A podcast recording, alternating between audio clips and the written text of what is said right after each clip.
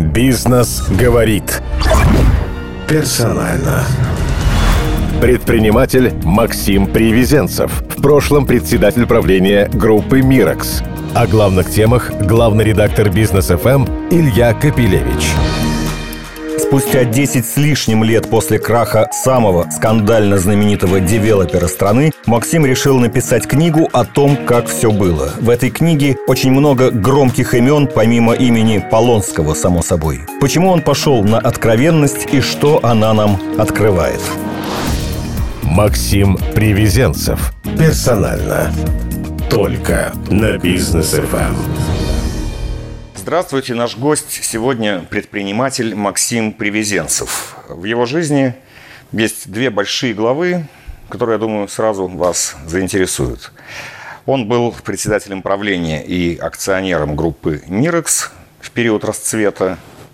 Затем был фигурантом уголовного дела на протяжении нескольких лет, которое закончилось оправдательным приговором Вполне возможно, что сейчас у Максима э, начинается третья глава его жизни вот вместе с этой книгой. А почему? Потому что там он решил рассказать, как говорится, откровенно все, что он думает о том, что происходило в те годы, откуда взялось его уголовное дело, кто его двигал.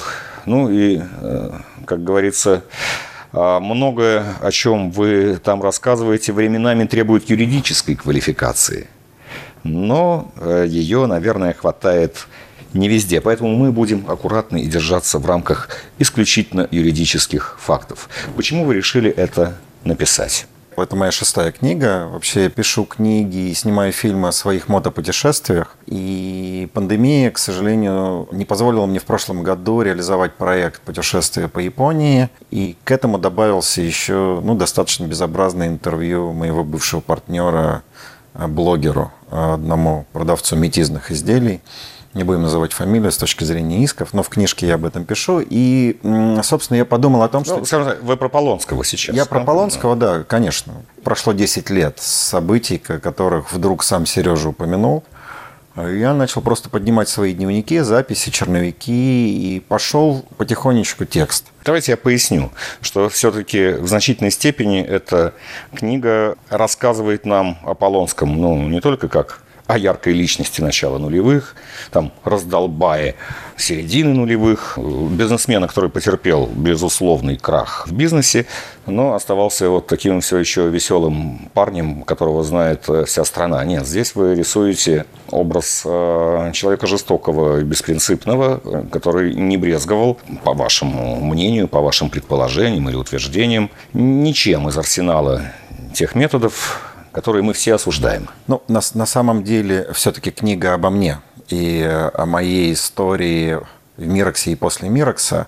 А Сережа, ну, как бы яркий персонаж и во многом причина и успехов, и моего падения в том числе э, вместе с компанией. А события, которые я описываю, то есть я как раз э, был аккуратен с точки зрения того, чтобы приклеивать какие-то штампы. Я скорее описывал события и поступки, которые вокруг меня и со мной происходили, а дальше уже читатели сами э, могут делать вывод, согласуются они со шкалой там, ценностей и понимания, что такое хорошо и что такое плохо. В моем понимании Сергей все сделал своими руками, и именно нарушая все разумные и неразумные правила как в бизнесе, так и в социуме, и просто в человеческом поведении.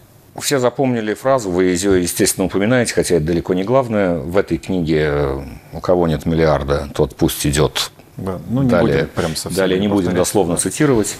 Вот вопрос. У Сергея, да, он был в списке Forbes в 2007 году с 1 и там чуть более миллиарда долларов э, личного состояния. Причем как бы кейс состоял в том, что этот миллиард появился буквально за пять лет с начала вот такого бурного роста просто строительной компании. И, в общем-то, это золотая лихорадка только приносила такие состояния. А миллиард действительно был? На самом деле миллиард был. Более того, даже в э, восьмом, в седьмом, восьмом году просто кэш компании позволял нам спокойно выходить из кризиса, который ну, надвигался на нас. Поэтому миллиард был. Миллиард был у компании. Поскольку Сергей был основным акционером компании, то, безусловно, можно приписывать тому, что, да, он владел миллиардом. Вы тоже были акционером на вашу долю. Сколько приходилось? 3,5%. Вот, вот в чистых активах. 3,5%. 35 моя, миллионов. Это моя доля в компании, да. И это был пик. Это был... Дальше все пошло... Дальше а... Сережа уехал в Крушавель и вернулся другим человеком. Или еще более другим, если внимательно прочитать там или послушать вашу книгу, да. не, некие, так сказать, да. поступки по принципу «понты дороже денег», они и, и, и раньше, так сказать, происходили. Да, собственно, их все наблюдали. На самом они деле известны. было тяжело. Я, я мало людей и до, и после встречал, кто мог бы при таком феерическом взлете и а, в той ситуации, когда вдруг ты забываешь о фразе «готовьтесь, денег будет много», да, когда на тебя сваливаются огромные объемы денег, огромные ресурсы свободного времени – огромное влияние и внимание прессы, ну, очень сложно. Но он его добивался. Конечно. Не, не все далеко успешные девелоперы нулевых, а тогда этот сектор рос просто... Деньги любят как тишину. Ну, вот в этот момент, ну, как бы мы очень молодые были. 30 лет – отличный возраст все испортить. Это хорошая поговорка. Но трудно было устоять. И не могу сказать, что я тоже от этого получал определенное удовольствие. Это как, ну, такое достаточно э, качественный адреналин. Ты в какой-то момент путаешь берега берега и вообще забиваются координаты, что все, что вдруг есть, это конечно, это заработано, у тебя есть обязательства, тебе может не повести, поскольку это бизнес, и это, это действительно сложно. Теперь сразу давайте ко второй главе, которая, как правило, у всех э, вызывает интерес. Вы один из тех, кто находился под уголовным делом, по вашему мнению, по вашему утверждению, заказному и сфальсифицированному ну, это, по верховный, вашему это мнению. Верховный суд заказал, что да. Да, в конечном счете это, в общем-то, редкий случай. Верховный суд не просто прекратил дело, а вынес оправдательный приговор, что вообще редкость. Интересная деталь. Ну, у вас есть свое представление о том, кто это дело, так сказать, инспирировал. Собственно, ваш партнер, поскольку пришло время расставаться, а он э, хотел вас просто уволить без учета вашей доли. Пришло время считаться, да? Да, считаться. Это вообще распространенное происхождение огромного количества уголовных дел против предпринимателей и в то время, и до сих пор. Интересная история. Значит, как вы рассказываете, поскольку вы готовились и знали, что такое дело может быть, вы подготовили квартиру, в ней были расставлены камеры. И когда к вам пришли с обыском, и, значит, вот нашли, опа, документик, это оказалось снято на камеру. А, тот маховик, который против меня был запущен, а, люди были чрезмерно самоуверены. Вот как мы были чрезмерно самоуверены а, там, в седьмом году, что мы гении бизнеса, то вот люди, которые ко мне приходили с э, обыском, они были уверены, что поскольку есть указания сверху, то все, что они будут делать, это все будет опрувлено в любом варианте. Поэтому обыск носил с одной стороны, запугивающий характер, ну, то есть просто чтобы немножко подавить на психику, а с другой стороны, стояла задача просто подбросить один документ который, в общем, и был подброшен. В суде вы эту съемку в итоге показали, она сыграла роль? Нет, на самом деле она сыграла роль на этапе следствия. Это, то есть вообще у меня было возбуждено три уголовных дела, то есть два дошли до суда, а вот это дело было закрыто на этапе следствия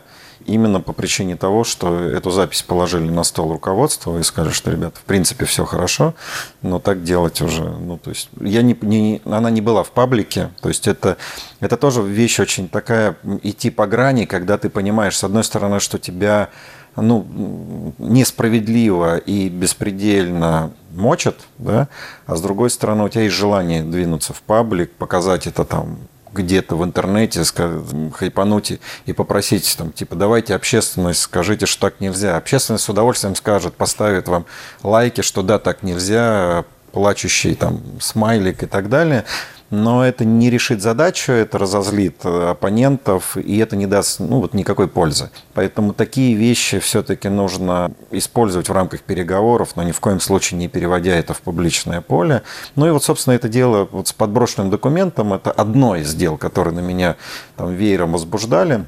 Оно было закрыто на этапе следствия, и, собственно, все. Вот это был, я так понимаю, размен. То есть мы положили кино, ребята сказали, ну да, здесь мы, наверное, перегнули. Но они уже были уверены, у них было другое дело, потом появилось еще заведомо ложный донос, они чувствовали себя тоже комфортно и, в принципе, понимали, что, ну, и без этого дела, в принципе, там человек на 5 лет уедет, и, в общем, все в порядке. В глазах большого числа нашей аудитории, любой, кто связан с Мирексом, вот сейчас, спустя 10 лет, после того, как произошла остановка на долгое время строительства главного объекта башни Федерации, где было распродано очень много, и потом люди ждали очень долго. Знаковые люди, серьезные люди. Потом Кутузовская миля, э, Рублевская ривьера, там потом годы. А, в общем, для многих все, кто был в правлении Мирекса на момент, когда люди отдавали деньги. Может быть, все одним э, миром мазаны. Да, и, может быть, многие сейчас смотрят и говорят, неудивительно, что вы были под уголовным делом. А, насильно мил не будешь, и надо понимать, что, безусловно, мы все принимали или не принимали какие-то решения но не изначально, не в середине, не в конце, ну, по крайней мере, вот э, того, когда начался выход партнеров. То есть, когда стало очевидно, что у нас есть проблемы, причем проблемы не в стройке, проблемы не в выполнении обязательств, а проблема именно в том, что кэш начал двигаться за бугор, причем мимо партнеров.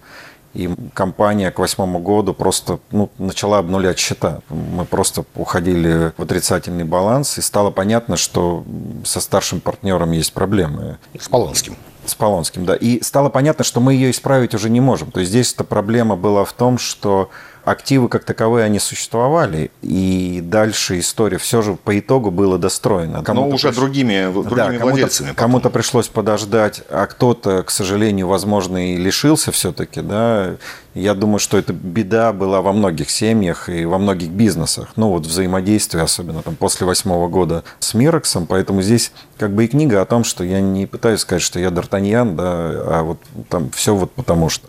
Я просто анализирую те события, как они происходили, и почему одно событие там а, приводило к другому. Бизнес говорит персонально. Я думаю, что тот, кто будет читать вашу книгу, он много таких практических жизненных ситуаций обнаружит, каждый может обратить внимание на свое. Мне было все-таки самым интересным эта история, собственно, которая привела э, к конфликту между вами и не только вами. Еще и другие партнеры тоже выступили против это история, громкая история 2007 года и даже 2008 года, когда уже кризис на рынке недвижимости во всем мире шагает, только до России не успел дойти. Покупает за огромные деньги знаменитый Сангейт в Турции. Многие состоятельные россияне знают этот отель. Теперь это Риксос спустя годы. А дальше какой-то проект в Черногории и проект в Швейцарии. Так сказать, Мирекс рвется. Еще, еще в Лондоне. И в Лондоне. И, и в Лондоне. И в Украине. И Мирекс, и Украине. И Мирекс провозглашает себя, так сказать, такой международной глобальной компанией. И, значит, суммы сделок, они объявлялись. Производят тоже впечатление разорвавшейся бомбы. А, у вас тогда эти покупки вызвали, как вы пишете, не только шок, непонимание, шок, шок, трепет. шок, трепет, э, испуг и на самом деле конфликт. Дальше, читая вашу книгу, я понимаю, я буду говорить юридическим языком, что вы предполагаете, что эти сделки были нацелены отнюдь не на то, чтобы вот развить бизнес в этих странах, что их главной целью на самом деле был вывод денег компании через фактически полуфиктивные сделки. Ну, вы рассказываете, что Сангейт купили за 350 э, миллионов долларов, в то время как банк, у которого этот Сангейт на тот момент был в залоге, выставлял за 150 всего-навсего. И потом вскоре все это лопнуло. Этот Сангейт вообще... В общем, все почти 500 миллионов долларов, которые ушли за границу, превратились в чистый убыток. 500 миллионов долларов. Нет, там цифр гораздо больше. И вы думаете, что не просто так, не по глупости, а с другими целями. На, на самом деле это была не глупость. Более того, я там, ну, собственно, в книге «История мироздания» привожу даже часть диалогов с Сергеем. Они задокументированы? Вы можете ну, конечно, это доказать? Нет. нет, смотрите, здесь мы, мы говорим, э, есть документы, есть понимание, куда уходили деньги, есть э, публичные цифры, озвученные с точки зрения каждого из проектов. Есть публичная причина, почему он не состоялся – и из этого можно сделать абсолютно логичный вывод, э, собственно, зачем это делалось. На мой взгляд, повторюсь, это изначально это была моя причина понять, что пора идти из компании, что мне никто не заплатит. Эта морковка моей прибыли на бумаге, она никогда я ее не увижу в качестве заработанных денег. Началась именно с Сангейта. И, собственно, на корпоративе на Дне строителей в Сангейте я активу и сказал, что это начало конца компании. Потому что ну, сделка была явно подковерная, она явно не носила целью успеха компании. Это чистое скирдование, а, причем под весьма сомнительную историю.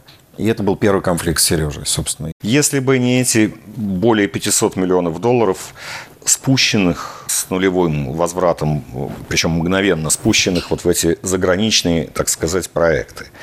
Судьба Мирекса была бы другой? Абсолютно другой, потому что на момент, когда пришел кризис, у нас были обязательства кредитные, у нас были обязательства в достройке, но плюс-минус это были цифры в районе 600-700 миллионов, которые у нас были и мы имеем возможность забирать компании, которые будут падать. Мы понимали, что сейчас начнутся распродажи объектов, то есть начнутся дефолты по компании. У нас есть хороший шанс просто нарастить объекты, мы сидим на кэше, и в кризис кэш – это ну, главный козырь.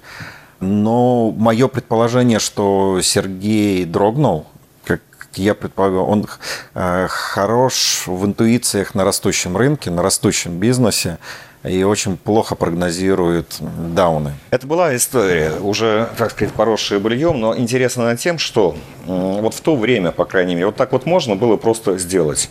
Босс решил потратить причем эти сделки произошли одна за другой, больше 500 миллионов долларов не со своего, не своего личного кошелька, потому что даже если это там на 95% его компания, все равно личным кошельком является только распределенная прибыль взять и отправить более полумиллиарда долларов на крайне сомнительные и будущее показывает, что они были абсолютно бессмысленные возможно, фиктивные сделки за рубеж. Это было законно, так можно сделать. Это было абсолютно законно. Ушло гораздо больше, но это было абсолютно законно. То есть что делалось? Покупалось некий проект, некая либо бумажная история, либо кусок, либо объект, в рамках которого делался паспорт сделки, и абсолютно в рамках закона можно было финансировать с индексом бесконечности развития проектов. То есть это законы Российской Федерации это позволяли. Если бы там было нарушение, то в тот момент, когда когда а, Фортуна повернулась к Сереже тем местом, куда он всех посылал, то этот бы кейс подняли сразу, потому что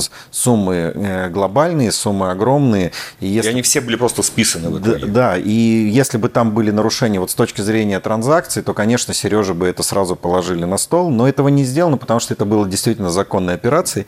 А с точки зрения принятия решения в компании, тут такая история. Мы, э, готовясь стать публичными, мы прописывали совет директоров, прописывали его полномочия, но Сергей упирался, и у нас не было независимых директоров.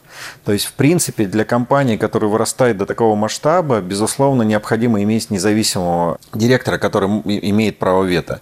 У нас же это все было на тот момент еще недоделанная история. То есть, а если бы был вот такой вот правильный совет директоров, то он без его решения такая, решение. Такой, такой слив денег конечно. не мог произойти. И это, конечно, ловушка, в том числе, которую Сергей угодил. При таких деньгах, конечно, твой рочерк пера, который позволяет туда-сюда качать такие деньги, ну, он сыграл злую судьбу. Но, опять же, это все было законно.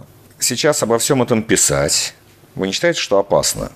Потому что Полонский сейчас, ну, в общем, в таком незавидном положении. Он, хотя и не получил срок за истечением э, не, он, срока давности, он, он получил, он, но он, он получил он, судимость. Он сейчас уже, так сказать, э, сейчас он не сидит, но он не выездной, на нем висят долги. Если предположить, что что-то он там где-то заскирдовал, то до этого не доберется. Но остались другие люди, которые, возможно, пользуются этими деньгами. Вы не боитесь? Писать, чтобы все читали вот такие предположения. Ну, смотрите, здесь э, первое о Сереже. Буду рад, если он подаст на меня в суд, это даже будет интересно. Э, то, что касается испуга, там есть только один э, человек, которого я упоминаю, с четким намеком, куда смотреть в рамках цифр – и здесь у меня нет страха, у меня есть понимание, что этот человек обманул не только меня, обманул не только компанию, дольщиков и так далее. Он в итоге обманул и Сережу. Он взял на себя роль исполнителя вот этого процесса скирдования, в итоге оставил в том числе и ни с чем и Сережу. Поэтому здесь как бы есть у меня только один оппонент, который, ну вот, может причинить мне вред, назовем это так. Но не думаю, какие-то профилактические вещи я провожу, мониторю ситуацию.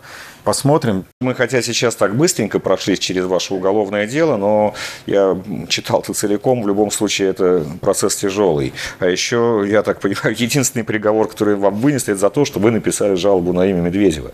Ну, на имя президента Медведева. Да, я в момент, когда на меня начали штамповать уголовные дела, и мне было понятно, ну, собственно, кто за ними стоит, я написал обращение к президенту, где указал, собственно, что происходит вокруг меня, обратил внимание на свое понимание, кто является заказчиком и какие причины того, что против меня возбуждаются уголовные дела, и отправил его президенту на тот момент Медведеву, человек, который, в общем, вполне может в своей должности ввести некие справедливые кейсы. Я ошибся, не первая, не последняя моя ошибка, но в рамках этой истории она была достаточно громкой и показательной, потому что ошибиться в том, что ты обращаешься к президенту как гаранту Конституции, а по итогу получаешь на себя уголовное дело за заведомо ложный донос, это было мощно. То есть жалоба перешла в прокуратуру, а прокуратура, прочитав ее, возбудила на вас дело за донос? Нет, жал... заведомо ложный. На самом деле жалоба ушла тем, на кого я жалуюсь. Они написали, что вообще вы что, о чем вы говорите? Вообще Здесь все чисто, красиво.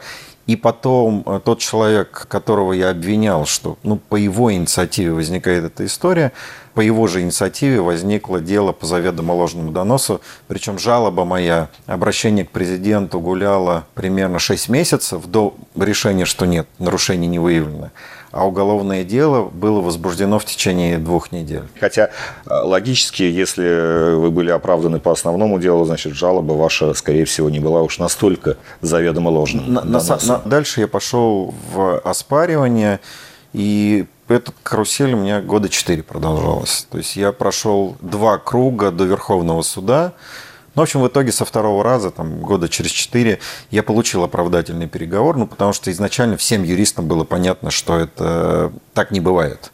И на самом деле на этом кейсе больше после меня и после того, как я получил оправдательный приговор, не было ни одной попытки даже возбудить на граждан дела. За то, что они пожаловались. За то, что они обратились к президенту, да. Бизнес говорит персонально. Не все вам будут верить э, в любом случае. Э, и не должны верить, потому что, как говорится, Бог там вас разберет. Что там, вы там где творили деньги, в Мироксе. Нет. Да. А, поэтому такой вопрос. После того, как э, с Полонским вы разошлись, а точнее он вас просто выгнал, как сказать, на почве расчета, как вы считаете, поспособствовал ну так скажем, возбуждению на вас уголовного дела. Оставим пока это на вашей совести. Юридически это, подчеркну, на данный момент недоказуемо. Как сложилась ваша жизнь? Потому что вышли вы, так сказать, из Мирокса без выходного пособия и без своей доли. Ну, на, на, на самом деле, э, ну, действительно, война ну, практически испепелила. Главное, не, только экономику, ну, мою, да, а репутацию. Я понимал, что возврате в бизнес на тот момент, ну, у тебя уголовные дела, у тебя там крик Полонского во всех СМИ, что украли, держите вора и так далее. И я начал размышлять, чем, собственно, заниматься. И уже после того, как я получил приговор суда, один оправдательный, один штраф, я начал думать, о чем, чем собственно, заниматься.